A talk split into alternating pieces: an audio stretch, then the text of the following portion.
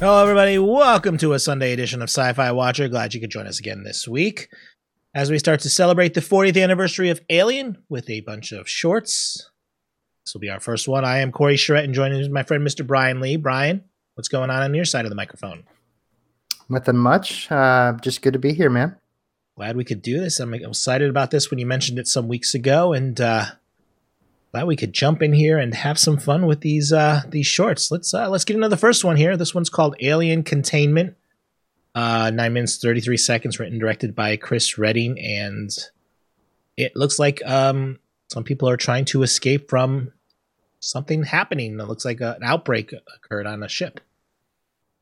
Some kind of yeah, yeah. something gone wrong. Very very vague on what happens. Basically, there's no there's no references to exactly what what happened. Right. Now, do you think this happened concurrently with the the original Alien movie? Uh, well, since I mean, since they're they're celebrating the 40th anniversary of Alien, I I want to say that this stuff probably happens early on in the franchise, but I, I, don't know. It's I mean, there's nowhere to really place this per se. There was no no no. There was nothing really like going, oh well, yeah, this would be the first film because of something in the background or technology or whatever. But yeah, there was really no way. But yeah, I would probably put this early on, probably between Alien and Aliens. Right. Yeah, there's no year given. Nothing. Um, we do know it's a colonial transfer vessel. Uh-huh. There's 23,000 souls on board. It's a lot of people. Yep. Um, it says six months outbound from Earth. So yeah, it could be it, it could be anything. Yeah. Um, I did see a little bit of Easter eggs here. I was telling Corey about before the show. Um, the escape pod window kind of looks like the Weyland-Yutani Corporation logo, um, like hexagon shaped. Mm-hmm. But that could just be I don't know. What do you think? Do you think it's a? After looking at the screenshots, I definitely think there's something there. I don't. I don't think it's much of a stretch to say that. Oh, that's that is. It, to me, it looks like that that was done on purpose. Okay, that was a cool little nod there. Yeah. Um, yeah. The funny thing that I was thinking about watching this, how to, they didn't really talk about the events leading up to them getting into the skate pod. They're just kind of like everyone got into this uh, escape pod and didn't even talk. Right. You know, not until the ship ex- not until the ship exploded and then I'm like, okay, so what happened back there? Like Yeah. Uh, I'm like, "Oh, you you you set this to blow up? What the hell?" You know? And it seemed like it was your your traditional eclectic group of people. Your yeah. your medical officer, your unconscious person, your person who doesn't trust anybody and then your stable minded lead. Mm Mhm. Yep. Yeah, Ward, who is the female lead, is kind of like, you know, Ripley from the movie. Mm-hmm. And you've got your science person or medical person who just wants this this new discovery to live. Right. You know, and you've got your soldier who just says, "Let's kill them all." Mm-hmm. Direct, you know, directly from the other movies. Right, and then the unconscious one, which of course, it is, is the one where you think that might be infected, which surprise obviously isn't because that's the way it always goes. Right. Same story beats, just a different, um, different cast, but it, I thought it was okay. Mm-hmm. Um, I mean, I, I, it kind of threw me off that these were all British uh, actors. Yeah. One, uh, the one female Albrecht, you know, she's clearly talking in British accent, but the others can tell are not American, trying to sound like American. Right. Which, yeah, you could, I could tell. You could tell there was something off about them when they were acting. Yeah.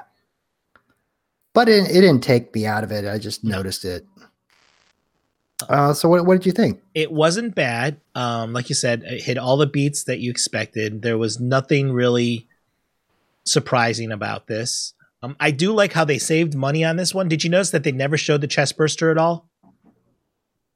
They didn't show the chest burst, but they showed the alien screwing around a little bit. A little. You saw the tail. That's all you saw.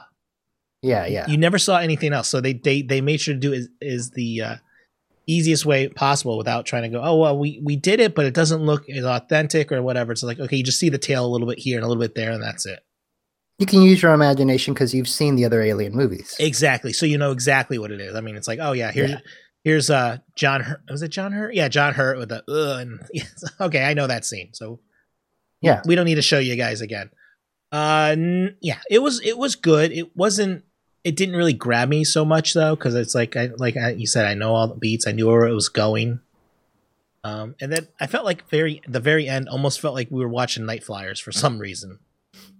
Oh, 'cause it's like a hor- the horror aspect. the of it, horror right? aspect instead of sending out the uh the little pod out into space to say do not come in you know she writes it on the window it's like hmm, okay I thought it was cool. I thought that was probably the best scene. hmm Was the ending scene of that because you're you're left wondering what happens. Does the alien kill everyone else on board? and you then and you wonder do they open it up that that's to me like to me this seems like this short would it could have been like a um a uh prequel not a prequel like a prologue to an actual movie Mhm. like a movie starts they bring the vessel in and it says that and of course everyone's dead inside and then it's like let's open it up and see what happens and you know I, I do like this though, even though it's it wasn't great. It was still good to see this universe Mhm. and them trying to test the boundaries of the story. Right. You know, Uh, set design was amazing. I thought. yeah, for the budget, For the right? budget. The special effects were good when you see the outside of the ship being pulled into the bigger ship. Yeah, and one thing I want to do, um, we're going to be reviewing more of these. I like to, you know, rate these when uh, when they all come out. You know, Mm-hmm. Oh, definitely. I think we should. I mean, uh, I mean, how would you rate this on a scale of one to ten? I mean, like, mm, six. yeah, it's six. It's it's it's a slightly above average. Nothing, nothing really memorable from this one, but I, I was it was a fun ride. It was fun, ride. Oh, one little Easter egg I, I noticed, forgot to bring up, uh, was her shoes. Did I bring that up? No, you didn't. Um, yeah, I found this little Easter egg watching it again. So Ward, when she gets up from her chair, she's wearing these brown leather boots. Clearly, I, I stopped it, looked really close, brown leather. Then skip ahead to when the chest burst happens. She jumps up onto like uh, a table, and like you can see her with her white Converse, which is basically Ripley's white Converse. You know, Mm-hmm. kind of a homage to that. Right. So I thought that was neat. Yeah, that's pretty cool. I mean, I I wonder if they realized halfway through, hey, maybe we should go to the Converse, or, or like you said, maybe the blood will show up better on this, or, or something. I think it was probably the blood thing because her her Converse were blood soaked. Right. If she was wearing that brown boot, you wouldn't even notice. True. So that's it for this special edition of the podcast. I want to thank Brian for being here. Brian, where can we find you online? Uh, you can find me on Instagram or Twitter. Brian says. And as always, sayitproductions.com slash sci-fi watcher for everything we do out there. Check everything out over there. Um, make sure you check all the movies, TV shows, and stuff we do, including the Orville, Rick and Morty.